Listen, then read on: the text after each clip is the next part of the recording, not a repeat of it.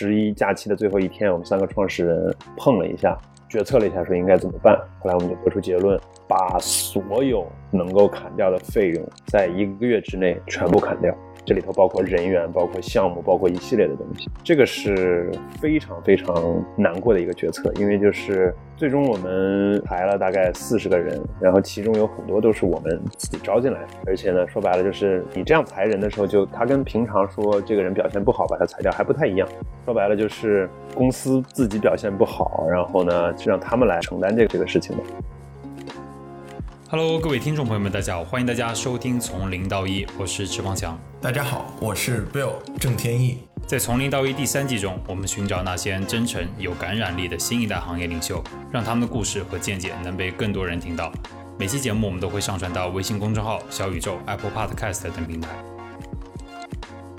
本期节目嘉宾塔尔盖是集成齿科的创始人和 CEO。集成齿科是一家帮孩子快乐看牙的儿童齿科诊所品牌。塔尔盖曾在世界五百强丹纳赫集团旗下的卡瓦集团担任高管，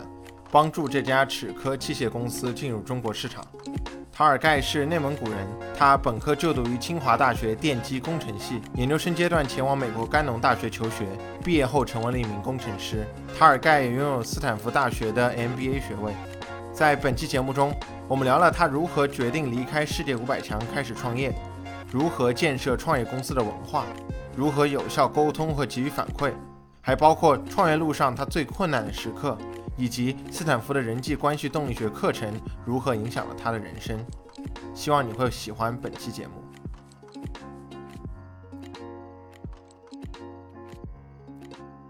尔盖，欢迎来到从零到一。呃，很高兴，这是我第一次参与录制一个 podcast。你能不能先和我们讲一讲，说你之前是在哪里长大，以及之后到哪里读书？我出生在内蒙古呼和浩特，我是蒙古族，然后一直在那儿，呃，小学、初中、高中，然后高中毕业了以后去北京读的大学，大学毕业以后去美国待了十年，呃，上学、工作，后来又读书，大概在二零一零年初的时候回到中国来。在中国工作了几年，然后在一五年的时候创业，然后到现在。知道你在创业之前，你自己其实也有很多的经历。你当时在美国的时候，除了读书，你在美国也做过工程师啊，后来也读了 MBA，然后呢，你后来还到了这个跨国公司当了高管。你能不能讲一讲，说在这些非常丰富的经历里面，你觉得哪一些经历让你这个收获了很多，或者哪一些经历让你觉得印象最深啊？印象最深的应该是。还是读 MBA 那段时间吧。读 MBA 之前，我是个工程师，挺典型的一个一个小工程师。然后我我在的行业是，呃，一开始是做火车头的，后来是做汽车车灯的。换句话说，还是一个非常传统的制造业的这样的一个行业。实话说，就没见过什么世面。刚读 MBA 的时候，我的第一个最我最大的感受就是觉得自己土土的，就什么也不懂，什么也没听过，什么也没见过。所以 MBA 那两年对于我来说是非常非常有价值的。跟我的同学不太一样，我有好多同学，比方是读商科出来的，或者是说，呃，读商科后来做 consulting 或者做那个 banking，然后去读的 MBA。他们的感受是说，他们觉得大多数课程对他们来说都没什么意义，因为他们好像都知道了。但是对于我来说完全不同，就每一门课程对于我来说是打开了一个新的世界，啊，这是知识层面。然后还有就是。大概是眼界和思维模式层面吧，就是工程师还是一个非常非常怎么说呢？至少我我当年是一个非其实思维非常非常狭窄闭塞的那么一个人。然后我觉得 MBA 让我看到了很多很多新的可能性。就比方说类似像 VC 这种东西，之前都没听过。后来说哇，还居然还有这种这样的方式，就有人居然会愿意给你这么多钱，然后让帮助你来创业等等。现在觉得很正常，但当时看来匪夷所思的一些事情，所以这个也是对我帮助很大的。那当时你读 MBA 的这个初衷是什么？其实自己还是不太喜欢工程嘛。当时呃高考的时候之所以选择工程，实际上是没有任何概念，是请教了学校的老师，说我应该报什么专业，然后这个老师给了三个建议：第一个是计算机，第二个是自动化，第三个是电机工程。他说这三个是最好找工作的专业，所以就就是就这么简单。后来就进入了电机工程。然后学了一年以后，就意识到自己完全不喜欢，而且很很清楚的记得大一大二的时候，我就很明确的知道自己将来肯定不要从事这个事情，没有任何激情，又然后因为不喜欢就所以不擅长，然后因为不擅长就更不喜欢，但是呢，就呃为了出国又很难换专业，所以呢出国了以后又读的是这个专业。然后呢，为了留下来工作，然后呢又很难换专业，于是工第一份工作也是这个专业。但是呢，就做的很很痛苦，很不享受。就想就是说，还是要喜欢跟人打交道，做管理。看来看去，好像读 MBA 是唯一的路，所以就决定 MBA。你当时是一种什么样的感觉？说必须要做这些就自己不喜欢做，但可能还比较擅长的事情。实话说呢，真的没有。高中的时候呢，说句实话，就高中的学习还是属于比较死记硬背吧。所以那个时候呢，通过刷题，通过各种各样的方法是可以考高分的。但是上了大学以后呢，一个强烈的感觉就是，我发现我的思维就数学的思维很差，就所有跟高等数学、线性代数相关的东西都很差。那这是一块儿。再一个就是中学的时候傻乎乎的，反正考个高分就好像就一切都好了。大学的时候就开始有怎么说呢，有点追寻那个意义感吧。那个时候读书就强烈的感受到，说我为什么要读这个东西？这东西对我有什么意义？所以当时我的成绩单很有趣，所有和本专业相关的课程我都很差，所有其他的课程，从什么法律到什么马克思主义哲学到音乐到体育，所有这些我分数都很高，所以我自己也感觉到就是真的是不喜欢。然后但是出国这件事儿，当时是我哥很早就出国了，我哥在八八年，我亲哥在八八年就出国了，所以出国对于我来说一直是一个不加思索的一个选项，就是肯定是要出国的。就为了出国，也就没办法，就只好就是硬着头皮考 GRE、考托福。对于我来说，出国有一点点像那个高考那种感觉，就感觉就是必须做的事儿，那就只好必须做，咬牙就硬做。就是一一个带着一个吧，就为了出国，所以不得不选电气工程的专业。然后为了又不想说就两年硕士一毕业就回国来，于是呢就不得不选择同样的专业的工程师的工作。所以就是一步带着一步走。所以我从九六年开始，九六年大学入学。意识到自己不喜欢工程，然后一直到零六年 MBA 入学，十年当中就很明确的知道这个东西自己不喜欢，但是没办法就不得不做，还还是挺很很很煎熬，很痛苦。我在在工作当中也是只能感觉到，就是还好我做的那份工作有点像项目经理，所以有大量非工程类的协调性的工作。但是，但凡跟什么编程啊，是什么硬件设计，但凡和这个一沾边，我就做的很差，而且我整个人做那个的时候的状态很差，就是整个人会进入到那种很想要逃避，然后很多怨气，明明知知道自己做的不好，又不愿意努力，就是很糟糕、很糟糕的状态。在这个 NBA 这两年里面，就你刚刚讲的，其实对自己的这个视野的开阔有很大的帮助。能不能具体举一两个例子？当时经历那个时候，是不是认识什么样的人呢？上什么样的课，或去了什么样的地方，让你感觉到说，哇，这个世界其实，哎，还是很大的。这是首先太早以前了，零六年入学，现在是十四年，现在印象不清楚了。但但是就就随便举几个例子吧。就首先，比方说我的同学，我的同学当中有。本科毕业直接加入 MBA 的，我读 MBA 的时候是二十八岁，几个同学大概只有二十一二岁。他们之所以本科一毕业，不是因为学习好，而是因为他们在读书期间就做了很多创业，而且还卖掉了，卖了很多钱。这是对于我一个传统学工程的一步步走的人来说，这是不可思议的事情。就是说，一个在校的学生创业，然后还卖了很多钱，我几乎有一点离经叛道，已经不是说多牛的问题了。呃，或者说有那个就是美国的什么特种兵，什么 Navy SEALs 啊，或者是什么之类的，而且是真正就是打过仗的人。然后当时也觉得哇，就是原来一觉得好像特种兵好像是资质发达的这个感觉，但是呢，没想到就是也也走这条路，而且跟他们打交道下来，发现也人也确实很聪明，或者说从事过非常非常在我看来是奇奇怪怪的啊行业或者事业的人。然后就当时就最最强烈的感受就是说哇，原来。成功有这么多种可能性，就是优秀有这么多种可能性，而不是就是我传统意义上的上一个好学校，去一个好公司，然后努力干，然后被提拔。再一个就是一个是财务，比方说我第一次认真学习财务之后呢，我突然之间意识到说，原来财务是如此丰富多彩的一件事，而不是说传统意义上一说财务会计就是说那就记账。后来才意识到说这个远远不止于这么简单。然后还有一门课对我印象影响非常非常非常大，就直到今天也在影响我，就是人际关系动动力学这门课的名字，我觉得起的也特别好。我觉得当时还不能完全理解，现在我回头想，我觉得就是这就是这门课，就是说我们在物理上去学呃各种各样的力学，然后使得我们知道物体互相之间发生碰撞，然后运动的时候，它们背后的规律是什么。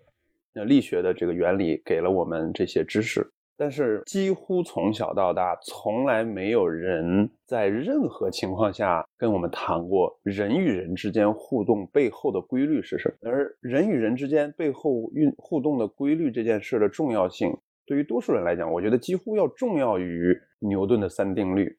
但是我们却几乎是以一种姿态说，要么这个东西不存在，要么这个东西我们天然就会。显然不是嘛，对吧？所以那门课对于我来说，真的是就是打开了一大块盲区。然后那个之后，那是十几年前上的课，但是那个之后十几年，这个话题也一直是我非常非常感兴趣的一个话题，所以也我也始终在有在关注啊，然后有也有在就做一些研究啊等等之类。就是你在上了这个人际关系这门课之后，不知道你后面的时候有没有觉得对于人际关系的理解是，或者说最近有没有一些什么新的一些理解或者是想法？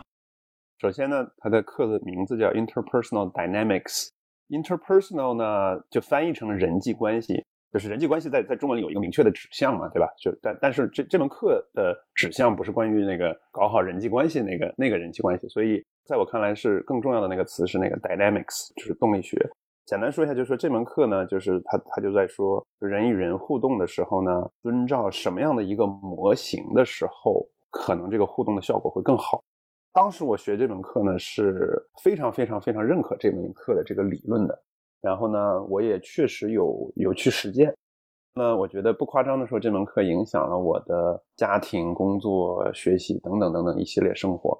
毕业之后呢，也有去实践，但是呢，实话说不容易。我当时读了他的那个进阶和的和他的高阶两个课程，所以就两个课程参加完了以后呢，说白了就是我的整个人的这个这方面的技能还是比较高的。但是回到现实生活当中去呢，这里面的很多一些呃做事的方法等等，就就逐渐在被削弱。这门课的核心核心的模型就一个，我们在和另外一个人互动的时候呢，我们要去谈事实。那什么是事实呢？事实发生的那件事儿，就我可以观察到那件事儿，这是事实。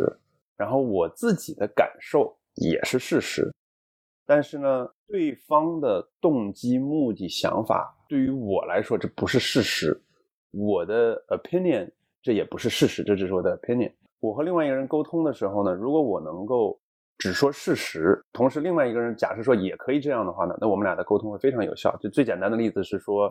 啊，你迟到了三次。如果我说你迟到了三次，事实，我感到很不开心，事实，那这个这个对话是有效的。如果我说你这个人很自私，你很不尊重别人的时间，对吧？你你很自我为中心。那这个东西就不是事实，那这个对话就很容易就变得不高效。因为我说你很自私，那对方的反应很容易是说我不自私。但是如果我说你迟到了三次，对方没法反驳，因为这是事实。然后我说我很不开心，那这也是事实，你没法反驳。于是我们俩的对话呢，就在朝一个更健康和有意义的方向去走。那么这就是这个这个课程的一个核心的模型，就围绕着这个呢，他讲了一系列的理论啊、技巧啊等等等等等等一系列。Anyway，我很喜欢这门课，然后呢。这门课呢有一个很重要的一个环节，就是老师会讲少量的理论，更多呢是是做反馈。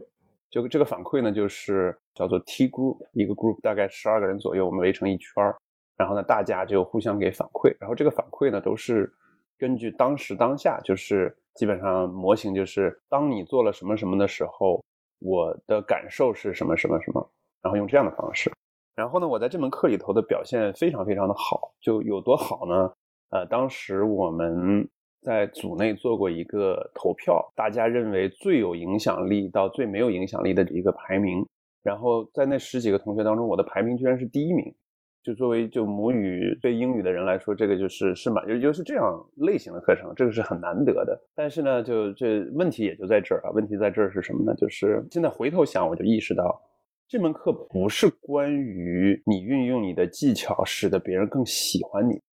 这门课其实是关于你更深刻的认知你自己，但是呢，对于我来说，就是这么多年来，我的需要被别人喜欢、需要被别人认可的那个那个底层根本就没有去掉，以至于即使在那个环境当中，我还是禁不住的在运用这个课上让我们沟通的方式，然后还是在达到我原来的目的，就是我希望别人喜欢我，希望希望别人认可我。很有趣。然后有一次，我们就在这门课最后的时候有一个 retreat，就是去到一个房子里头，然后我们这十几个人，两天两整天，就一整天一整天十几个小时的做这件事，记得特别清楚。第二天的时候，做到下午的时候，有一个同学说了什么，然后我又说了什么。嗯，我说的方式呢，就是比较怎么说呢，就既符合这门课的要求，然后又对那个同学又充满关爱和理解，又就就就是非常非常用不太好听，就是双引号高情商吧。就我讲到一半的时候呢，我们当时有一个啊 facilitator，突然之间就粗暴的打断我说，他原话我不记得，但是那个意思就是说，你什么时候能说点真话？我我当时真的是，就是我一瞬间就完全崩溃了。我说的崩溃是指哭到完全不能自已，然后抽泣，就是整个人说不出话来，然后而且这个过程持续了，我不夸张的说，可能持续了五五到十分钟。就是成年以后没有在众人面前这样过，就是到今天为止也没有，那是唯一的一次，就非常非常的受伤。但是呢，当时说说句实话，我也没有完全理解我为什么这么受伤。后来课后呢，这个人就找到我，他非常抱歉，因为他觉得他他觉得他伤害了我嘛。后来我们两个人就他道歉，我也接受他道歉，但其实我内心深处根本没有原谅他。这件事就就这么过去了。然后呢，这是这是这是在初阶课程的时候，但是我对这个课还是很感兴趣，我就又上了高阶课。但上高阶课的时候呢，我我印象特清楚，就是我突然之间就变得。保守了很多。这门课很鼓励人们冒险嘛，所以呢，高阶课的时候我更多是以一个观察者的身份出现。我保险就是嗯，冒险少了很多。后来上完高阶课，高阶课以后，我还是对这门课很认可，但是这件事对我来说多多少少算个小小的心理阴影吧。然后什么时候这件事过去的呢？是二零一四年。二零一四年我辞职的时候，我辞职的时候呢，我想送给我原来的团队一个礼物，我就在想说，哎，我送给他们什么一个礼物？就是真的是很有意义。后来我想来想去呢，我觉得我我把这门课总结出来给他们上一遍，我觉得这可能是我能送给他们最大的一个礼物。后来我就把这门课当年所有的课件和笔记，当时这门课要求每周交三千字的那个日记，后来呢，我就把所有这些东西都都翻出来重新看了一遍。我突然之间理解了当时发生了什么。当时发生的事情就是，呃，那个人戳破了我的一个泡泡，我太。喜欢和需要被别人喜欢和需要，而且我觉得总体而言，我的手段还挺高明的。那么从小到大，我因为这个而获益很多。就是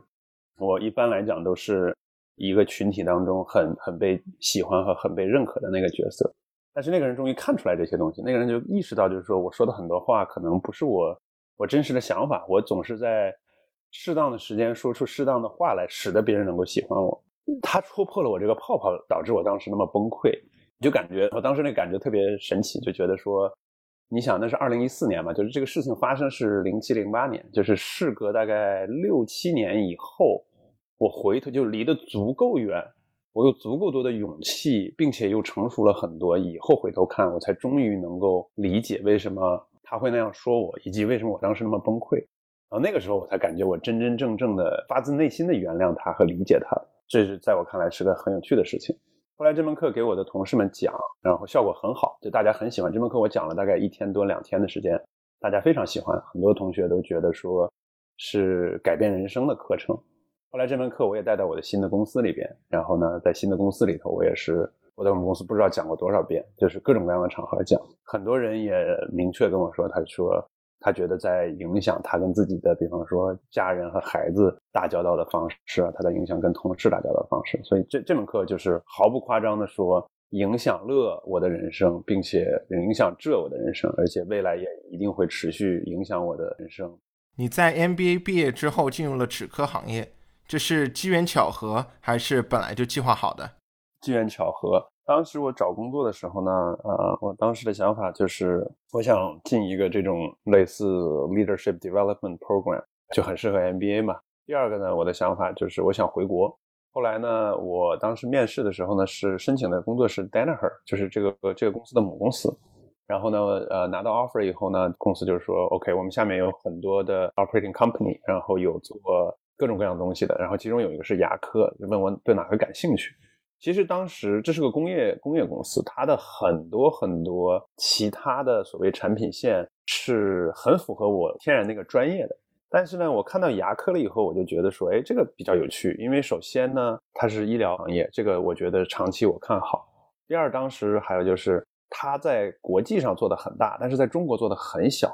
我觉得这是显然是一个一个结构性的一个机会，所以我当时就说，那我去牙科试试。后来我又又去牙科的分公司面试，然后拿到工作，然后就加入牙科了。所以就当时对于我来说也是有一点这种。挺大的一个抉择吧，因为就是当时你纯粹看我背景来讲，可能去任何一个其他分公司都比去牙科要更顺理成章。但是我就觉得，一个是能够进到医疗健康行业，再一个是他在中国当时很小，我就觉得这两个还是蛮重要的机会。那后来进去之后，你的的感觉怎么样？就是有没有达到你当时想要完成的这个目标？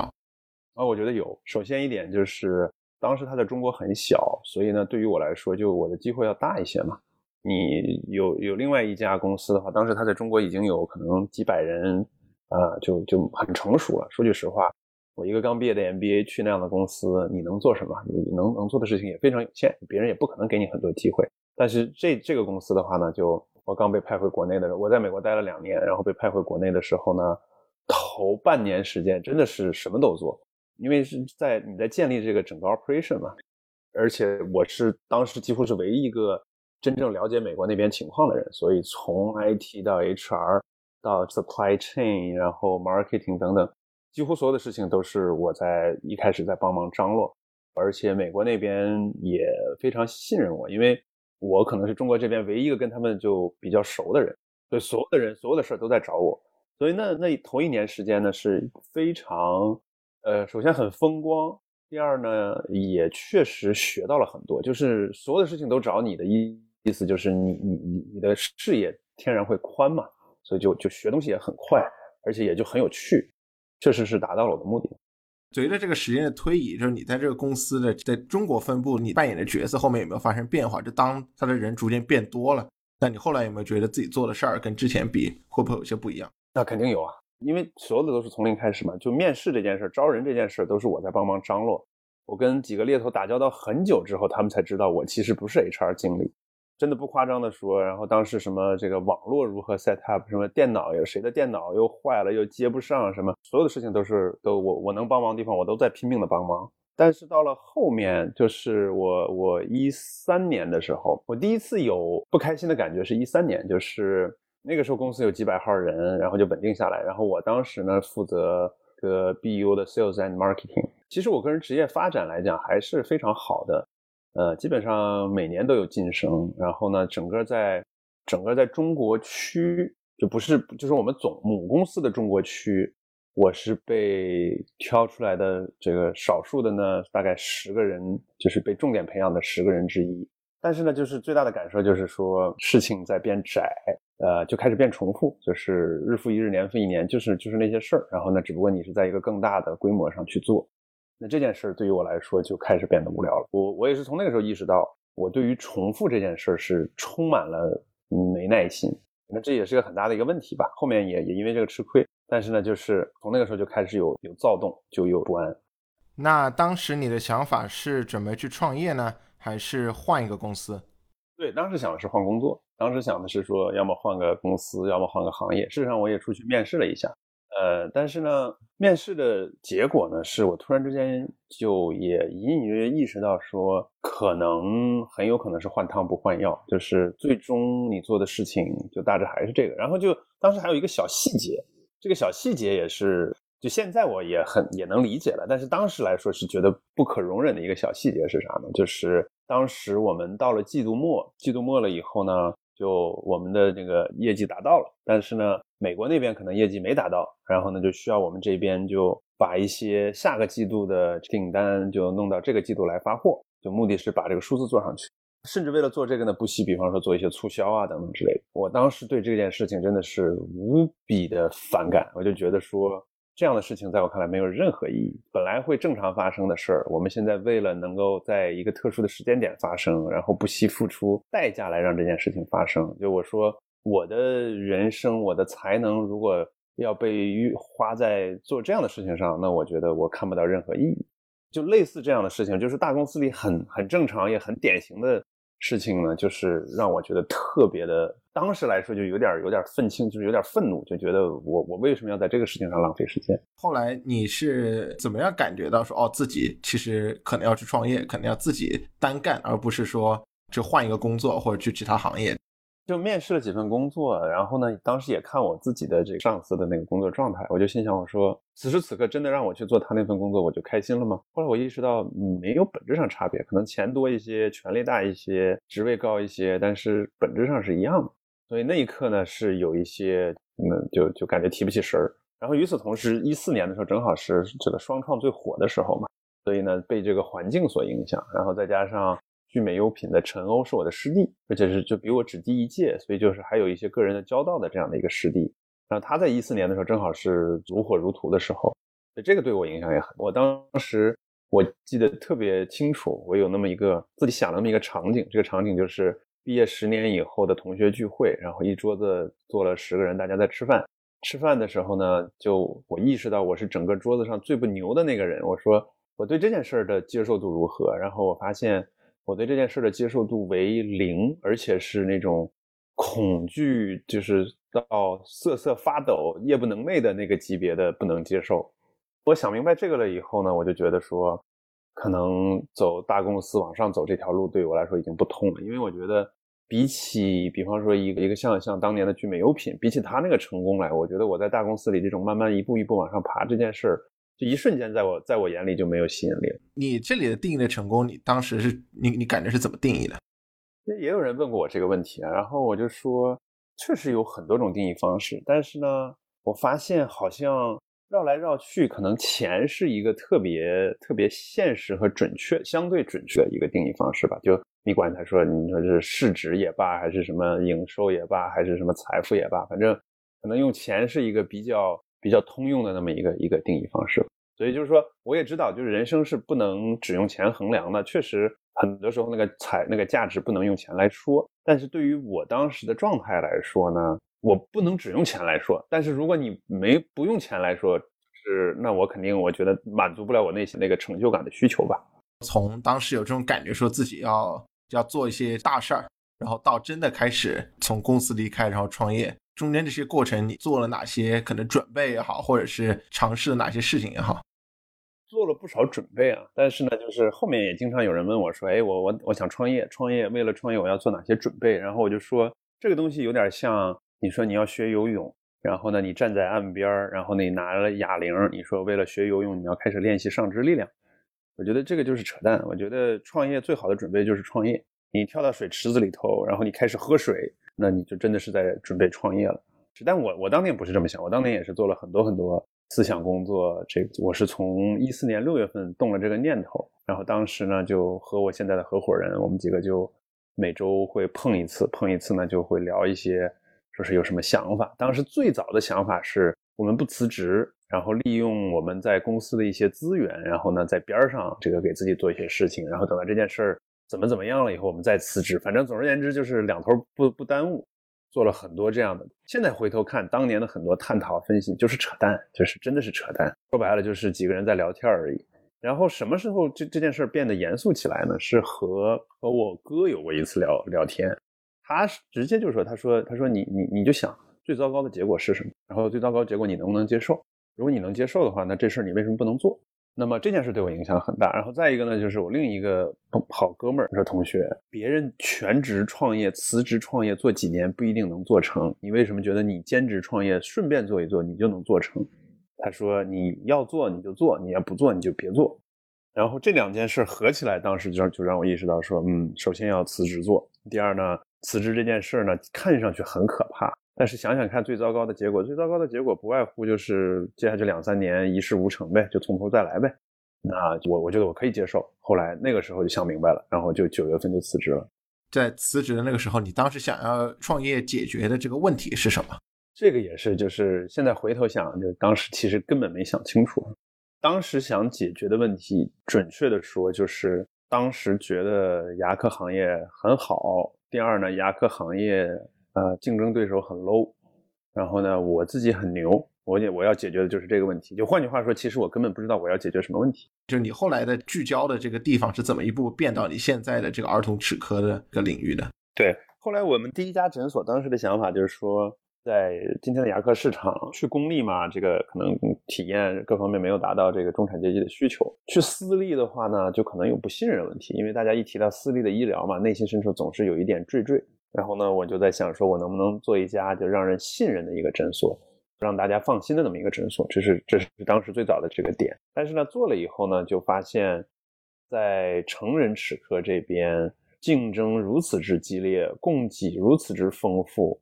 是如此之红海，而我们自己又没有任何差异化。就是我说我希望做一个你不用担心的诊所，但事实上，你作为消费者，你凭什么相信你可以信任我？那么这件事做了一年以后，就发现这件事不通。但是呢，在做这件事情的过程当中，发现。儿童市场完全不一样，儿童市场是供给是严重不足的。当时，尤其在当时来说，几乎没有什么专业做儿童的这个诊所。然后另一方面，需求也不一样，就是成人看牙嘛，最大的需求还是把牙齿看好。那么就是医疗可能还是更主要的一个需求。但是儿童看牙呢，相对而言，牙齿本身可能疑难杂症不多，但是小孩害怕看牙可能是他很大一个痛点。所以我们发现这个市场不太一样。后来当时就就因为这个原因，首先是原来那条路走不通，第二呢就看着这条路好像是有一些机会，所以就决定转型。当你的第一个诊所开始慢慢的扩大规模，这个过程是什么样的？一七年的时候开了第一个儿童诊所，然后呢就很成功，就一一开始就很成功。正好那个时候是又是资本的满泡沫的时候，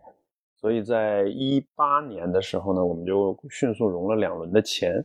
所以当时的情况是这样，就是首先我们第一个诊所开得很不错，第二我们快速融了两轮的钱，第三呢，整个市场当时是大干快上，快速扩张，快速融资，然后再快速扩张，然后再更更大的融资，就是整个市场就是这么一个导向，这也是我们当时的一个导向吧。我们一八年融了钱了以后呢，就拼命的开店，所以呢，从一七年底的时候，我们只有两家店。然后一八年一年，我们开了七家店，就到一八年底就有九家店了。后来啊，一九年又开了四家店。说白了就是，本来做事的方法应该是说，你做做一个事儿，然后呢形成闭环以后呢，你通过新的认知，然后呢你改变动作，然后去做第二个周期，然后你再获得闭环，然后在第三个周期。但是我们看上去我们开了十几家店，但是呢，开店这件事的这个闭环周期呢，往往快了说可能是一年，往慢了说可能是两到三年。就换句话说，我们看上去是开了十几家店，实际上他们所有的这些店都是在同一个周期里头，数量很多，但是呢，我们的认知的增长速度其实很慢，所以这个当中就犯了很多很多很多，就是基本上所有能够犯的低级错误全都犯了，从招聘开始，然后到整个薪酬。然后到管理，然后到市场营销，然后在总部的整个管理上，然后到整个这个，比方说什么，就 IT 的这个架构搭建上，到就基本上每一个职能，你就顺着数，然后所有低级的，还不是高级错误，就是最低级的那些错误，就是在微信文章里被反复反复各种说的那些，基本上每一个都翻了一遍。嗨，各位听众朋友们，告诉大家一个重要的消息：从零到一的听众群已经开通了，在这里你可以和节目制作人直接沟通，和听友们交流，结识在不同行业的精英。欢迎大家添加微信号 go to 下划线 helper g o t o 下划线 h e l p e r，期待你的加入。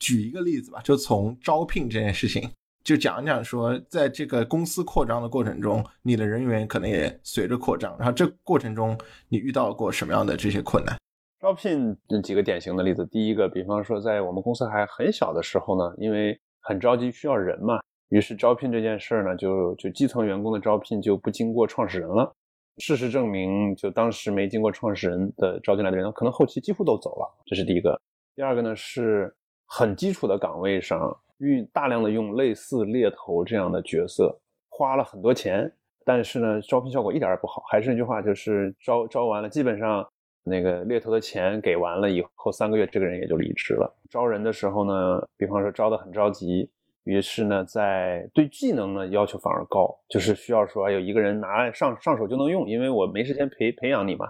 但是呢，就对文化就零要求，反正无所谓文文化不文化，就是你愿意来干活就行。那么事实证明，也是出现了一系列的问题。他不光是说这个人离职吧，有的时候文化不符合的人进来以后，他影响的不是他自己，他可能影响的是好几个身边的人。回头看都是低级到不能再低级的错误，但是当时真的是每一个全都犯了，并且是吃了很大的亏，然后才意识到，然后再去做调整。后来你会用什么样的方式来测试，说这个人他招进来之后到底能不能适应公司的文化？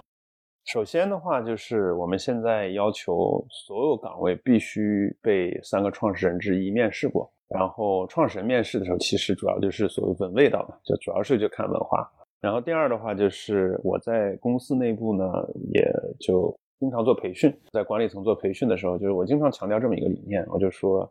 总体而言，技能是可以被教的。但是意愿是不可能被教的。那么我们怎么样知道一个人有没有意愿呢？其实就是就是看文化合不合适。所以就基本上管理层呢也也认同这一点。我们把我们的文化呢也做了一些总结和整理，就是会有一些关键词。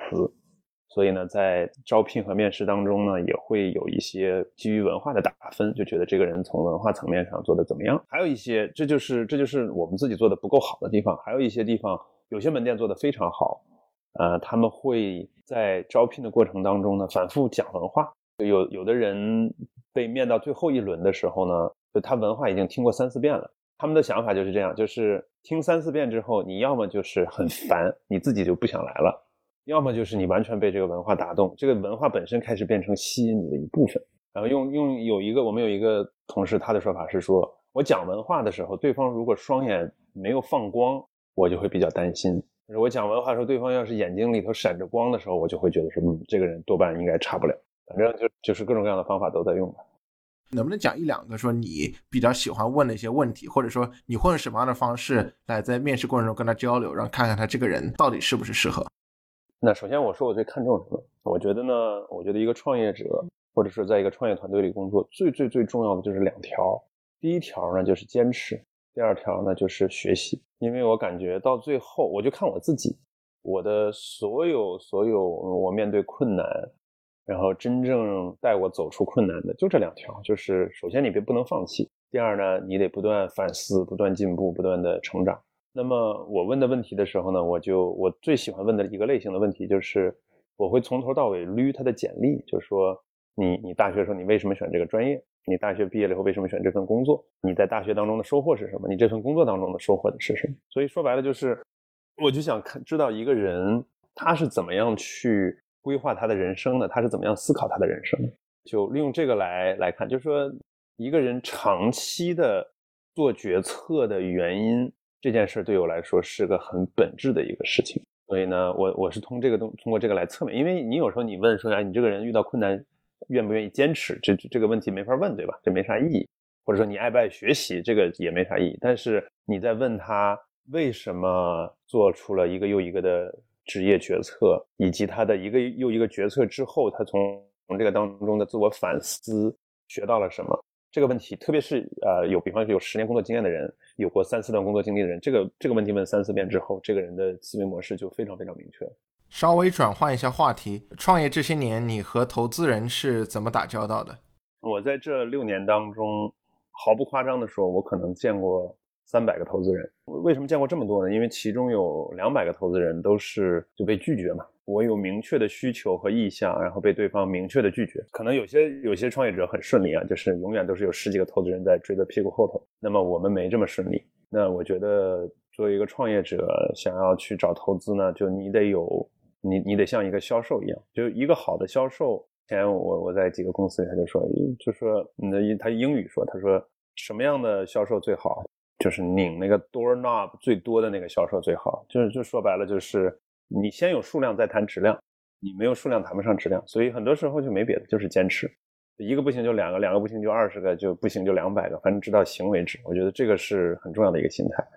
第二个呢，就是。跟投资人打交道的时候呢，因为你在卖东西嘛，你很容易想说对方想听的话，很容易，对吧？就明显对方对你有质疑，然后你就会禁不住的想要取悦。后来我就意识到，就是没用，没有意义。就是最终你卖掉一定不是因为你取悦了他，最终呢就是他要么喜欢你，他要么不喜欢你。你他不喜欢你，你你把自己说成花儿也没用。他要是喜欢你呢，你把你的最糟糕东西说出来以后呢，他是完全照单全收的，他就觉得是说 OK，是的，的确是这样，但这都这对我来说不重要，或者说啊挺好，那说明你对你的公司的认知还挺深刻，这反而成为加分项。后来就我就意识到，就是说跟投资人呢，就你要做的事情就是。你真的把事情理解透彻，然后把你最深刻的认知展示给他，他要么接受，要么不接受。他不接受，你也就不要去试图修正你的这个东西，然后使得他接受这件事儿。我觉得，反正对于我来说，我觉得不太现实。这个这条引发的下一条是啥呢？就是到最后我发现，也没有那么多技巧了。我觉得可能更多还是你公司本身好，你公司本身业务非常好。那就意味着，首先，你就你需你对他的需求，可能不如他对你的需求大，对吧？这这首先，这是首先这是最好的融资状态，就是你不太需要融资。那这个时候呢，是最最容易融资的。而且实话说，投资人也最喜欢把钱给那些不需要钱的公司。这这这个世界就是这样，就没有人愿意雪中送炭，大家都愿意锦上添花。再一个就是还有个很现实嘛，就是你很牛的时候，就是你的业务很牛的时候，就会有一堆人围着来找你。当一堆人围着来找你的时候呢，就马上你的什么融资技巧、谈判技巧什么都不太重要。为啥呢？就是我就跟你聊，这就是我的条件，你不乐意是吧？那另外还有八家公司在等着我，你你你看着办。呃，所以我觉得就还是真正扎扎实实的把自己公司做强。并且有很深刻的认知，你把你的认知讲得非常非常清楚和透彻之后，我觉得这件事就变得很明确。就你要么不喜欢我们这个类型的公司，对吧？你但凡要喜欢，你只能选我，因为我事实上业务好，而且我的认知也到了。你不选我，选谁？第一笔投资最早的时候，当时你可能这公司还比较小，那第一笔投资是怎么拿到的？第一笔呢，其实就是典型的吃了一顿饭就搞定的那种。很幸运，我们参我参加一个斯坦福一个校友会，斜对面是个迎新的会，就新生新生刚刚拿到 offer，然后我们就欢迎一下。然后我斜对面坐的是真格的方爱之嘛，就聊起来。他说：“，你在干嘛？”我说：“我在创业啊。”他说：“你在创什么？”我说：“我在创什么什么什么。”当时我纯粹只有个想法，什么都没有。他说：“哎，你这个想法不错，干脆我投你得了。”我我以为他在开玩笑，结果没想到两周之后，这个钱就到账户上。所以就是这样。实话说呢，就首先我对他无比感激，这个没有他可能就没有我们的今天。但实话说，这个钱来的太容易的坏处就是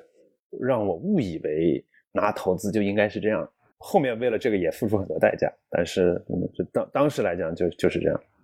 那后面的是不是就其实不会这样子，就只吃一顿饭就搞定了？对，后面复杂多了。就是这个的下一轮，就是我见了大概八十个投资人，然后呢，大概一年时间才才最后搞定的。然后这个的再下一轮呢，又就进入到就是我们很好，然后市场也很火，于是就一堆人在找我们，我们。拿了七个 TS，然后拒绝了无数个小的投资人，然后跑得一塌糊涂，又进入到那个，然后那个的再下一轮也不错，然后那个的再下一轮就是又很糟糕，所以我就意识到，就是哎，是怎么说呢？一切都是假的。你把你的业务做好，你把你的认知搞深刻，这个是最本质的，剩下东西呢，就就该发生，它自然就会发生。你在整个的做创业的这几年里面，最困难的这个时刻是什么？最困难的时刻就是二零一九年。二零一九年，当时我们开了十几家店，而且就像我说的，是迅速之间开的。然后呢，在迅速开店的过程当中呢，把所有能犯的低级错误都犯了一遍，导致的结果就是二零一九年的时候，在快速的这个这个赔钱嘛，在失血，并且呢看不到这个好转的方向。然后二零一九年的时候，正好资本市场又很糟糕，就融资又看不到希望。所以换句话说。就是非常非常的危险，然后在这么危险的时候呢，当时我参加一门也算是一个课程吧，然后那上面有一个大佬说了这么一句话，他说：“他说同学们，你们呢放弃幻想，说现在二零一九年不好，你们不要觉得二零二零年会好啊，你们所有现金流不正的公司立刻开始踩刹车。他说你要记住，即使你踩刹车，从你踩开始踩刹车到车停下来是有一段距离的。”而且在你踩刹车的时候，那一瞬间有可能你的 burn 是更大的。说完了以后，我我当时就意识到说，对我我现在可能要面对现实了，我不能这么耗下去。后来十一假期的最后一天，我们三个创始人碰了一下，决策了一下，说应该怎么办。后来我们就得出结论，把所有能够砍掉的费用，在一个月之内全部砍掉。这里头包括人员、包括项目、包括一系列的东西。这个是非常非常难过的一个决策，因为就是最终我们裁了大概四十个人，然后其中有很多都是我们自己招进来的。而且呢，说白了就是你你这样裁人的时候，就他跟平常说这个人表现不好把他裁掉还不太一样。说白了就是公司自己表现不好，然后呢是让让让他们来来去承担这个这个事情的，那是绝对是创业最糟糕的一段时间。在裁员了之后，你感觉整个公司有没有发生什么样的变化？就是这个也是很有趣的一个事情，就是当时我们最大的担心就是这样的裁员会不会导致人心惶惶，然后大家就所有即使没被裁的人也也不想做了，然后就纷纷跳槽找工作等等之类。但事实上就没发生这件事情发生大概前前后后大概一个月时间。那一个月以后呢，就整个公司就进入到一个新的状态，就不但没有人心惶惶，反而似乎更有战斗力，更加欣欣向荣，而且部的沟通也变得顺畅，然后政治也在变少，效率也在变高。所以这个是我当时没有想到。对，那后来的几个月，后来发生了什么？后来就是那是二零一九年十月嘛，十月做了这个动作，那么十一月肯定也不好，十二月就开始有起色，很开心，然后。呢，一月的头二十天是当时来讲我们最好的二十天，特别特别的好。然后紧接着就就疫情，然后疫情了以后呢，到二月份就就首先是过年，过年停了一个礼拜，然后呢过完年以后不能开业，而且当时的状况就是说你根本不知道什么时候会开业，那这个就很可怕，对吧？我们当时有三百多个人，然后十几个门店，这个房租都在付着，这个人员工资都在付着，然后呢却不知道什么时候能够开业，嗯，当时呢是一个很恐怖的一个状态。所以当时你做了哪些事儿？就我们当时嗅觉很灵敏，因为我们自己也在医疗圈子里。其实很早我们就听到一些武汉好像有一些状况的声音，稍微一有了一点动作，一有了点就外界的声音以后呢，我们当时的第一反应就是，如果这是 SARS 该怎么办？我们马上意识到说，如果这是 SARS，就意味着我们肯定会关店。那关店的话，这个就太恐怖了。就关店的话，就意味着首先从客户端，就我们有点担心可能会有挤兑嘛。然后呢，员工端来讲也是，而且因为是过年，所以大家都散在各地。然后呢，又又不能开工，大家又人心惶惶。我觉得就是没有比这个更糟糕的情况了。所以我我们从一开始我们就定了个基调，就是说不能够允许大家进入到那种恐慌的状态，因为恐慌这个东西就是就是踩踏嘛，就是你一旦恐慌了，就会越恐慌就会越恐慌就会越恐慌。所以我们从一开始基调就很明确，就是我们不但不恐慌，我们要把坏事变成好事儿。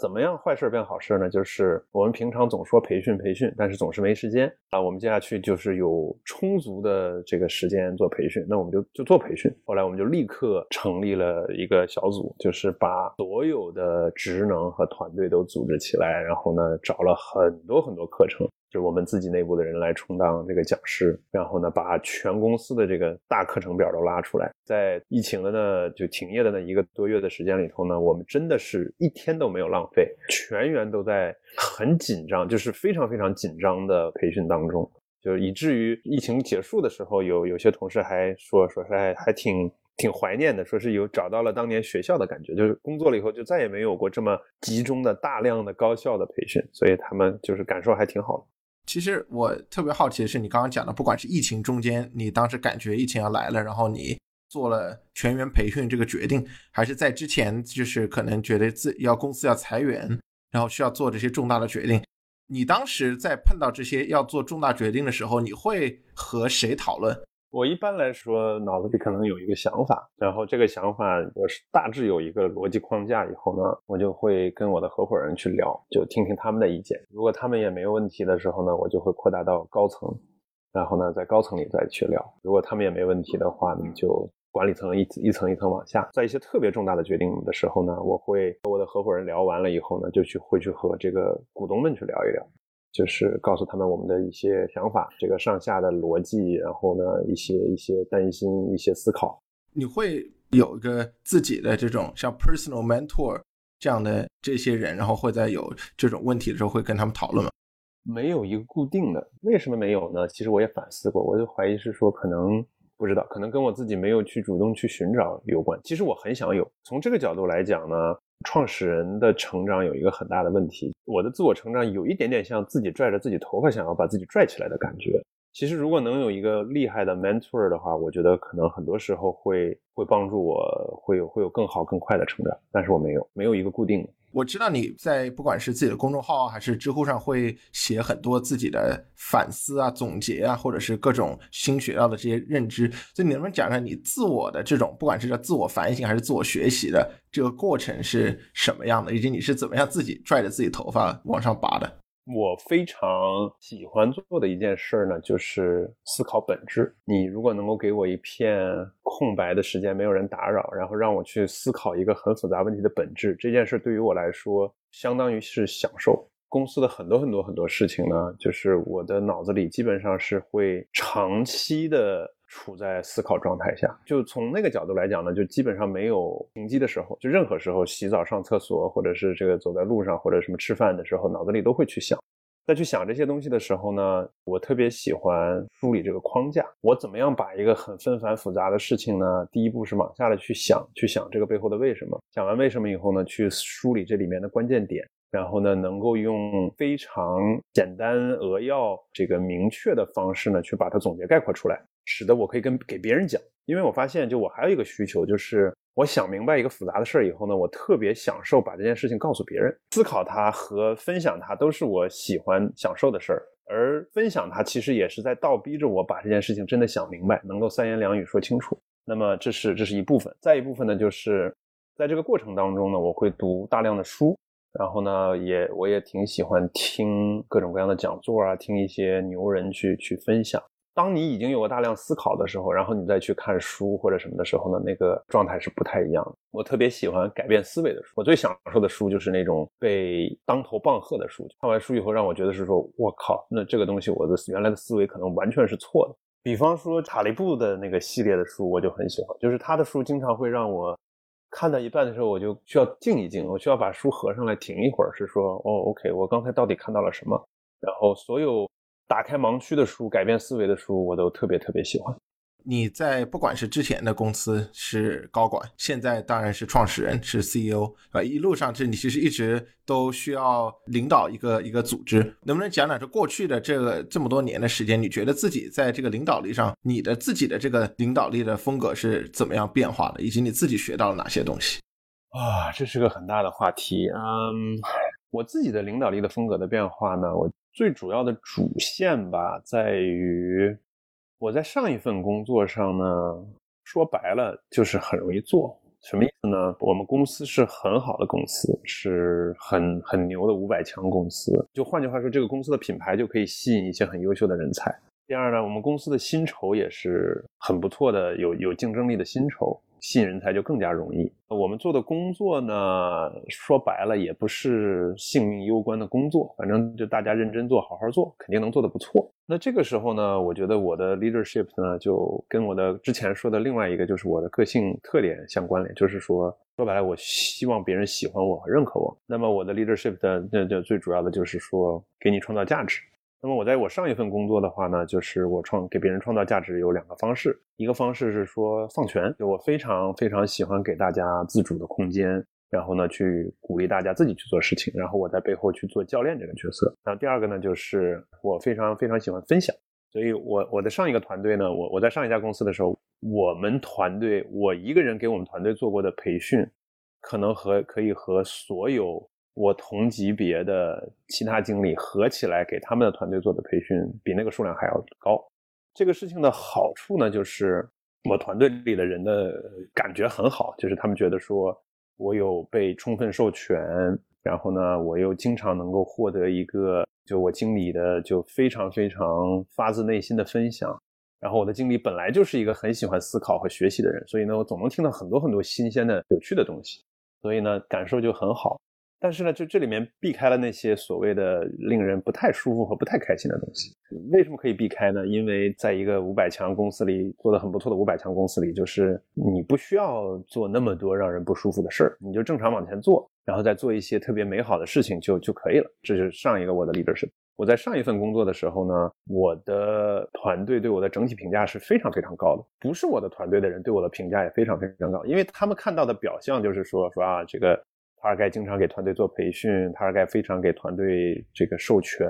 非常鼓励他的团队，他的团队的那个氛围整体而言是非常非常正面、积极向上这样的一个一个 leadership。然后呢，到今天呢来讲的话呢，就是就生活变残酷了很多。对，就是说白了，就你好我好这个东西不够好，因为我们可能会饿肚子。到最后就是你你的感受好，我的感受好这件事可能没有那么值钱，就更值钱的是我们最终能够养活自己。那这个里头就做很多很 tough 的事情。那这个 tough 的事情就包括你做一些你可能不太想做的事儿，你做一些你不太喜欢的事儿，你做一些你不太擅长的事儿，然后包括给别人很大的压力。就我们公司有有一个有一个工具，就是就我们很喜欢，就是那个就达克效应嘛，就是说一个人愚昧之巅，绝望之谷，然后开悟之坡。从愚昧之巅到绝望之谷这个过程当中，它不会天然发生。总体而言，可能需要有人推一把。做推这个动作，这个其实是我原先非常非常避免的。就我原来是极其不喜欢，甚至可以说害怕给别人负面反馈的，就是。这件事让我非常非常的不舒服，因为内心深处，我我我问过自己，就为什么自己这么抗拒这件事？我觉得内心深处就是我特别害怕别人不喜欢我了，因为这件事。但是呢，到了现在创业，如果我的做所有事情的第一需求或者第一考量是别人喜不喜欢我，那我说白了，我公司必死无疑。那我就不得不做很多，就是甭管你喜不喜欢我，我就是要给你非常不好听的负反馈，而且有的时候。我的反馈非常难听，这个难听本身就是目的。我的目的就是为了给你足够大的刺激，使得你有足够大的动力可以改变自己。那么这可能是我我跟那个时候最大的区别。所以就是做培训啊，做分享啊，授权这些东西，现在还有，我仍然很喜欢这样做。增加的部分呢，就是我现在对人比原来 tough 了很多很多很多。那能不能举一个例子，就是说你可能以前你是会比较当一个好人。然后现在呢，可能就会更加的 tough，然后更加的直接强硬了。就就这例子太多了，就是就比方说，昨天我刚刚跟我的一个团队里的人有过一个很很 tough 的对话。他一贯表现很好，他贡献也很大，但是呢，就昨天在在电话当中，而且是在电话当中，在电话当中，我就直接跟他说：“我说你可能必须要忘掉你之前的所有的成就和技能，你要重新开始，因为公司要进入下一个阶段，你跟我也都必须要进入到下一个阶段。”然而，你跟我进入到下一个阶段的第一步，一定是清零，一定是放空，一定是承认自己不行，承认自己不会，以至于自己可以轻装上阵，重新开始学习。以前对于我来说，我要给这样一个反馈，首先我肯定不会电话给，我肯定要面对面给。第二呢，我肯定要铺垫很多。第三呢，我肯定要自己要酝酿很久。然后第四呢，就肯定是就是做完这件事做之前我要紧张好久，做之后我也会紧张很久。但是像昨天的话呢，我们俩在谈业务，谈谈谈，然后我就突然之间觉得说，我好像需要给一些反馈，然后我就给了，就就给了，就是确实就是给的也很 tough。对于对方来说，因为对方级别也也也很高嘛，岁数也不小了。这个事情在我的日常工作当中就现在就很常见，经常我会给一些人非常非常直接、让人不舒服的。而且这么说吧，就是我意识到对方可能没有很不舒服的时候呢，我可能会就我们我们自己叫做扎刀子嘛，就会我会把刀子继续往里捅，捅到他真的痛了为止。那我发现他真的痛了的时候呢，我 OK，我知道说 OK 这个到位了，那可能我说的话他真的听到。你觉得在公司里面怎么样鼓励，就是大家互相之间给反馈，可能更加的 transparent？因为如果说是上级给下级，这可能还稍微简单一点；下级给上级，或者是平级之间，怎么样可以让他们的这个反馈更加通畅，让大家可以更愿意去更 transparent 的把自己的想法说出来？首先从理论上来讲呢，我们要让大家明白，就是就什么是反馈，什么是健康的反馈，反馈为什么有意义。这方面的课程呢，我讲过很多次。呃，我的一个合伙人也专门，他有专门一个课，就叫反馈，从为什么给反馈，怎么给反馈，对吧？什么是好的反馈这个角度。所以在理论上来讲呢，就大家达成一致，是说在理智层面，大家都承认应该给反馈，反馈是有好处的。而且呢，我们公司呢文化就是鼓励反馈，而且是不分上下级的，任何人可以给任何人反馈，这是从理这个逻辑层面。然后呢，从实操层面来讲的话呢，就是我们会组织三六零。一般来讲，三六零的方法就是现场这个一个团队，比方说二十个人围成一圈儿，然后一般来讲都是找里面的，比方说是给那个门店的店长，一般都是给级别高的人，然后所有人给他反馈。那要求就是这个反馈不要开成茶话会，那么也不要开成就是表彰大会，而是就是就是说真实的事情。但是呢，我们也要求就是不要搞成人身攻击，就是大家就说事实，你做了什么，我的感受是什么。这样的会我们也开过很多。这个东西被日常的演练了以后呢，就很简单嘛，就人们都是这样，就是当他发现别人这么做不但没有出问题，而且这个人因为这样做而获得了认可的时候呢，他就会去就会去学习。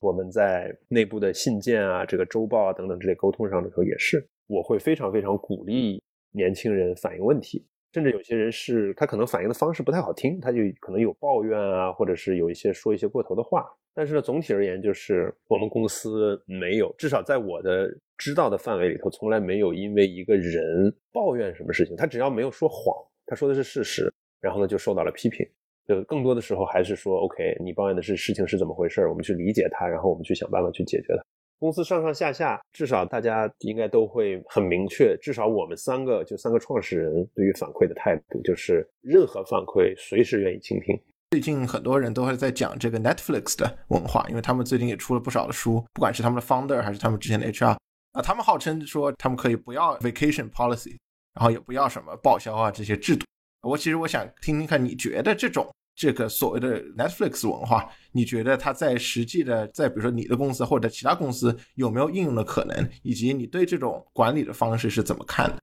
我在大概创业之初吧，看了那个 Netflix 那个 PPT 文化的 PPT。我当时非常非常喜欢，非常非常震撼，非常非常被打动。然后我当时就觉得是说，哇，这就是我们公司要要做事的方法。后来在实践当中，我就发现，就是做任何事情一定要分行业、分阶段，就不同行业呃是完全不一样的，同一行业不同阶段也是完全不同的。对于我来说，那里边的一些理念，我还是发自内心的认可的。但是实操来讲就不现实，就就很很简单嘛，就是说。首先，你雇的人员的是什么样一个特质，对吧？那 Netflix 雇的人员的特质，可能就是本来就是他就需要这种非常自我驱动、非常高自觉，然后呢是非常的所谓的这个这个知识型工作工作人员。然后再一个呢，就是 Netflix 因为它的那个那生意模式吧，它可能可以支撑很高很高的薪酬。我的利润空间允许我有很高的薪酬。并且我本来我也要招这种自我管理能力很强的人的时候呢，那我当然要用这种文化，那这就是绝对是最合理的、最大化的方式。但问题就是不是每个行业都是这样，所以就那里边的百分之九十的东西，我觉得拿到我们行业来，我觉得都完全不适应。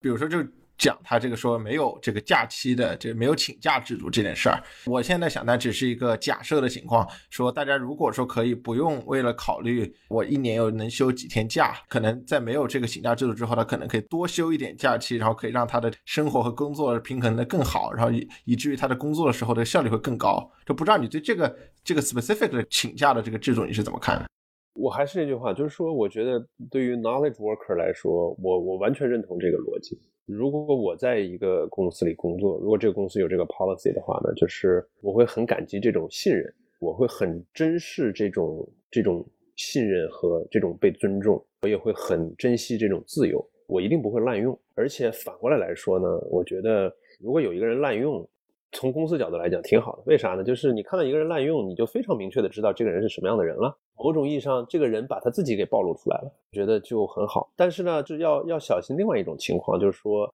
你你就 policy 出来有百分之八十人滥用的时候，你这个就某种意义上你在鼓励人们犯错。就是我挺认同那个芒格说的一句话，他说做一件事呢，一定不能让人很容易的找到漏洞，因为你很容易找到漏洞的时候，你其实是在鼓励人们犯错，就是你在逼着好人犯错。我觉得在不同的行业、不同的这个阶段，就就类似这样的 policy，就有可能是这个结果。就到最后导致的结果就是，如果你不滥用，那是你傻。现在进入到我们最后的快问快答和固定问题的环节。首先就是能不能推荐你最喜欢的两到三本书，或对你影响最大的两到三本书？如果就创业来讲的话呢，我觉得《从零到一》和《创业维艰》我都很喜欢。然后我最近刚刚读过一本书，叫做《企业生命周期》，我觉得对于创业了几年时间，企业可能要有点转型。我觉得对于那个阶段的创业者来说，应该也非常非常有帮助。然后第二个是你最喜欢的家乡食物是什么？啊，羊肉。你最敬仰的创业者或者是企业家是谁？马斯克。然后你有最喜欢的这个体育球队吗？曾经有，呃，年轻的时候喜欢的芝加哥公牛队，现在呢？现在没有了。现在不工作的时候你会做什么？最最主要的时间可能是陪小孩吧，然后就读书。然后最后一个问题也是我们固定问题，就是你在工作或者生活上遇到过最暖心的一件事情是什么？很多很多个这样的瞬间，但是呢，有那么一两个可能是真的是挺有满足感的，就是比方说会有客户写很长很长的感谢信，然后呢就说他们看到我们认真的对待他们的孩子，然后他看到他们孩子的转变，就比方说孩子牙齿本来很差，然后都不愿意张嘴笑，然后吃东西都吃的不好，后来把牙齿做好了以后呢，孩子很开心，很愿意笑，很愿意给别人展示自己的这个新牙齿。然后呢，吃东西吃的好了，小孩都长胖了，然后家长就很感动。就是这样的时候呢，是真的是很有成就感，就觉得说好像自己真的创造了什么一个东西，在为这个社会创造价值。或者是有有外地的家长会问说，我们什么时候去那个城市？他觉得就他的孩子也很想得到我们这样的服务。这种时候就觉得说，哎，好像自己真的创造了一个东西，是被别人需求的，那个感觉非常非常好。嗯，好的，非常非常感谢尔盖，今天的对话非常棒，感谢。好，谢谢你。节目最后，如果大家觉得本期内容不错，希望可以多多点赞转发，也可以加入我们的听友群，在这里你可以和节目制作人、主持人直接沟通，和听友们交流，结识在不同行业的精英。欢迎大家添加我们的小助手微信号 go to 下划线 helper g o t o 下划线 h e l p e r。好的，那我们下期再见，拜拜。